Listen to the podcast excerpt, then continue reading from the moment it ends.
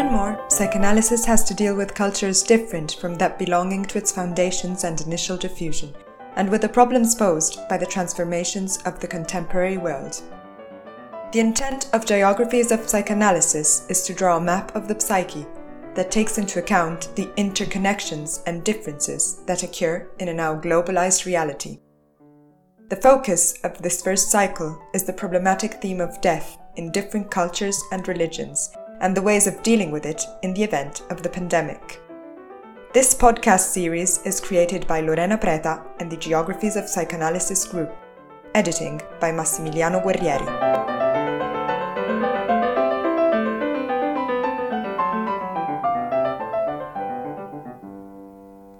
Ruben Gallo is a writer, the author of Freud in Mexico Into the Wilds of Psychoanalysis, MIT Press 2010, and a professor at Princeton University. In this podcast, he explores the meaning in death in Mexico, from the well known images of joyful skeletons painted by artists like Diego Rivera to the more somber political and social manifestations of deadly impulses in contemporary society, including drug related violence. I am Ruben Gallo, a writer and academic, and today I would like to share with you some reflections on the culture of death in Mexico. Without a doubt, you have read and heard about the special place death has in Mexican culture. You might have seen photographs or paintings of the Day of the Dead when families visit their deceased relatives in the cemetery to bring them food, thus transforming mourning into a festive occasion. And you are probably familiar with the many joyful depictions of skeletons, skulls, and other symbols of death in the paintings of Diego Rivera, Frida Kahlo, and other Mexican artists. In popular music, such as ranchero songs from the north, singers cheerfully announce that they are not afraid of death and that if they die, it should happen while they are drinking and dancing. I would like to suggest today that beneath this appearance of a unique and joyful approach to death, there lies a darker reality, one that is closer in spirit to traditional accounts of death in other societies. Octavio Paz, one of Mexico's greatest poets, made a similar argument in his essay The Labyrinth of Solitude, published in 1950. Paz argued that many of the images associated with Mexico the celebration of life, the passion for fiestas, music and dance, the raucous drinking, actually conceal a more complex psychology. Mexicans, he argued, are melancholic beings, and these outward explosions of joy are simply attempts to cover up an unresolved mourning emerging from a series of historical traumas that hark back to the conquest of Mexico and to the violent encounter that ended with the destruction of the Aztec civilization. Paz, who was a passionate reader of Freud in his youth, believed that these unresolved historical traumas resulted in a repetition called compulsion that can be observed in many of the most famous Mexican rituals. Bright celebrations full of music, song, and dance can easily degenerate into fistfights leaving revelers dead. And in one of his most poetic images, Paz draws attention to how at every fiesta there comes a point when the life of the party, the person who has been drinking and eating and singing the loudest, inevitably plunges into an inexplicable melancholy, an irrational feeling of solitude. The singing gives way to a taciturn state for which the Spanish language has a beautiful word ensimismamiento, becoming trapped in oneself. Paz believed that the nation's unresolved traumas lead to a repetition of scenes of violence, which can be seen at various points in Mexican history. After the 1968 student massacre, a dark day in which the Mexican president at the time, Gustavo Diaz Ordaz, ordered the army to shoot on peaceful students demonstrating in a plaza, um, leaving dozens of young men and women dead. Paz read this event, which was one of the bloodiest in the 20th century, as a repetition of something that had occurred before. He noted that the massacre took place steps away from an Aztec pyramid, one of the few remaining structures of a city that was once called Tlatelolco and which is now part of Mexico City. This was not a coincidence. The Aztecs used pyramids as temples for human sacrifices, and 500 years after the conquest, the student massacre was another form of human sacrifice. I would now like to read a poem that Octavio Paz wrote in the days following the 1968 student massacre. At the time, Octavio Paz was serving as Mexico's ambassador to India and he was living in New Delhi. And upon hearing about the massacre, he resigned his post and wrote a letter explaining that he could no longer represent a country that murdered its students. I should also add that 1968 was an important year for Mexico for other reasons. In October, uh, just days or weeks after the massacre, Mexico was going to host the Olympic Games. And this was a very important moment to show the world that the country had become a modern, developed nation and that it had moved, moved a long way from the violence of the 1910 to 1920 revolution. Of course, the massacre ended up proving the opposite. So here is Octavio Paz's poem, which is called Olympics 1968, and it was dedicated to his friends Dore and Adja Yunkers, written in New Delhi on the 3rd of October 1968. I'll read it first in Spanish and then in English. Here it goes in Spanish. La limpidez.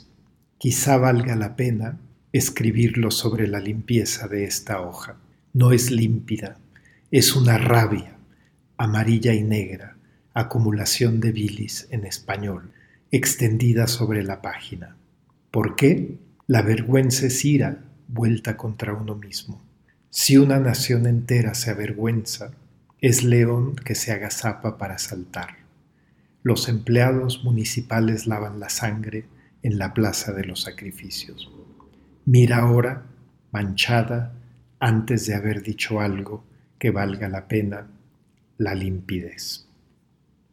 Okay, and now the version translated into English by Eliot Weinberger. Mexico City, the 1968 Olympiad. Lucidity. Perhaps it's worth writing across the purity of this page. It's not lucid, it is fury yellow and black mass of bile in Spanish, spreading over the page. Why? Guilt is anger turned against itself. If an entire nation is ashamed, it is a lion poised to leap. The municipal employees wash the blood from the plaza of the sacrifices. Look now, stained before anything worth it was said, lucidity. I think this is a poem that captures the dark side of the culture of death in Mexico, which is a topic that Octavio Paz wrote about at length. And one thing that is very striking about this poem is that it actually depicts the aftermath of the massacre, with the blood being washed away, being cleaned from the steps of the pyramid where the shooting took place. And it talks about a certain hypocrisy of the Mexican government, which was preparing to celebrate the Olympics and welcome the world into what was supposed to be a new episode in the country. Okay, but now let us go back to the topic which we started, which is the culture of death in Mexico. Paz noted that sacrifices, with their share of sadism and destruction, continued to be repeated, though in different form and with different purposes, at the foot of the pyramid, which remained an important archetype in Mexican culture. Most importantly, Paz read this persistence of political violence as the underside of the famously joyful Mexican attitude towards death. A culture that does not respect death is a culture that cannot respect life and the underside of the insouciance with which Mexicans treat death is the ease with which human lives can be cut short. Octavio Paz died in 1998, and he did not live to see the drastic changes undergone by Mexico in the past 20 years, which have been both positive and negative.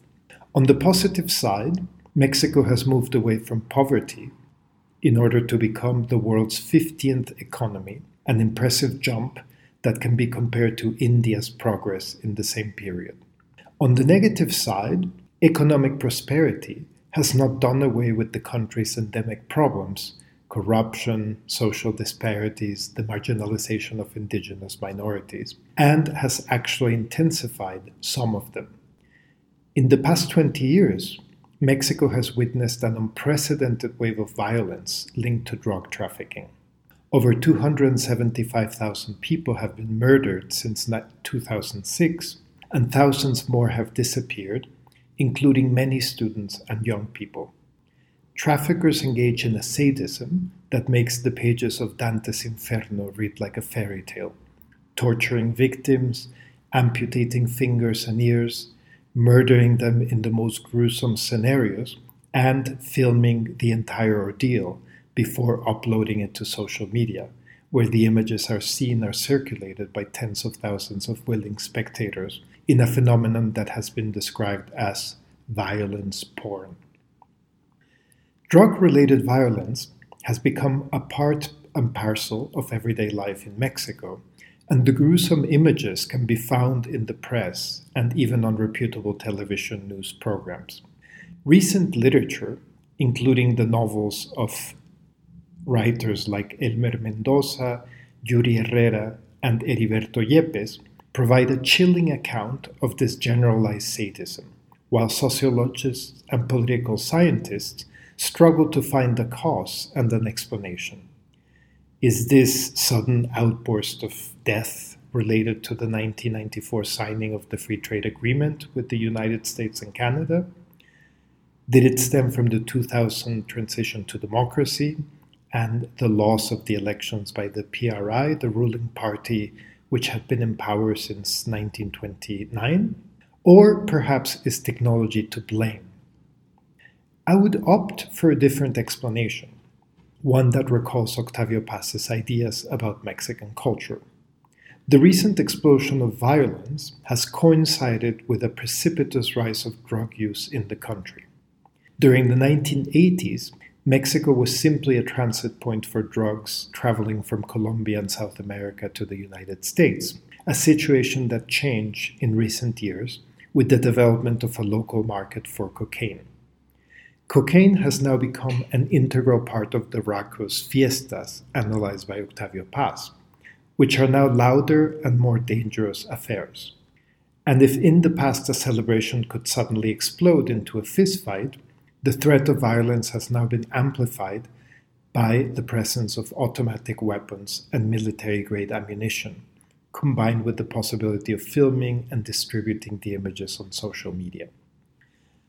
Octavio Paz was right. A repetition compulsion structures Mexican history, and we can draw a line connecting the many episodes of violence in the last 500 years, starting with Aztec sacrifices continuing with the conquistadors' destructive drives and with the million people killed in the Mexican Revolution, and arriving at the current drug fueled violence.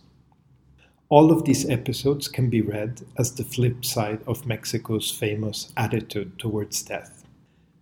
Many people abroad are familiar with the graphic depictions of death by artists such as Jose Guadalupe Posada, who made hundreds of woodcuts and engravings featuring elegantly clad skeletons and other curious images of death. But audiences abroad would be less familiar with the work of Teresa Margolles, a visual artist who has spent the last 30 years making installations and performances about the presence of death in Mexico.